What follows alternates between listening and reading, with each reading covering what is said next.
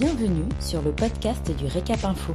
Ce podcast vous donne toute l'actualité de la semaine qu'il ne fallait pas louper. Un podcast réalisé par Célia Rivon et Romy Carrère.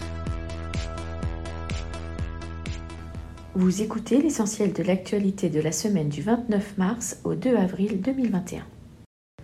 Allocution d'Emmanuel Macron du mercredi trente et un mars. Le président de la République, Emmanuel Macron, a pris la parole mercredi trente et un mars pour annoncer de nouvelles mesures ayant pour but de freiner la circulation du covid dix-neuf dans le pays. Les restrictions actuellement en vigueur dans dix-neuf départements sont étendues à tout le territoire métropolitain avec couvre-feu à dix-neuf heures et ce, dès samedi trois avril et pour une durée de quatre semaines.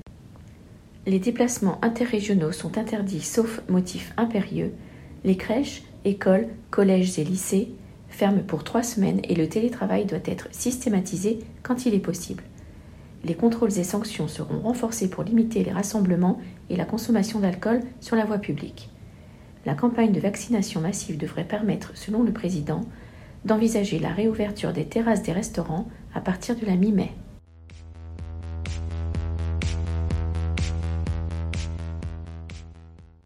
Chômage partiel, maintien de la prise en charge à cent pour cent en avril deux mille vingt et un.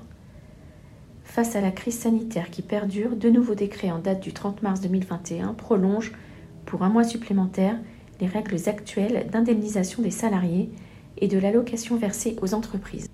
Les entreprises du secteur des C H R continuent à bénéficier d'une prise en charge à cent pour cent pour le mois d'avril, à savoir sur la base de soixante-dix pour cent du taux horaire brut pour l'indemnisation et l'allocation de chômage partiel.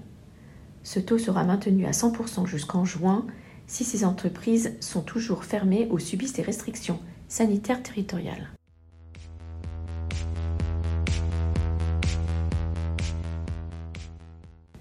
Réouverture des restaurants, qu'ont prévu les Français et sous quelles conditions?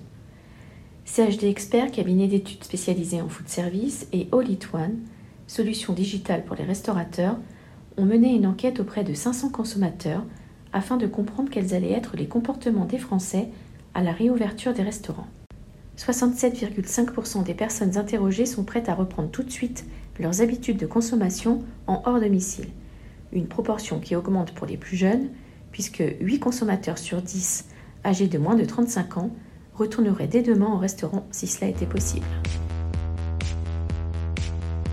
Merci pour votre écoute. Pour retrouver tous nos podcasts, rendez-vous sur notre site w w w point l'hôtellerie tiret restauration point f r dans la rubrique vidéo et podcasts.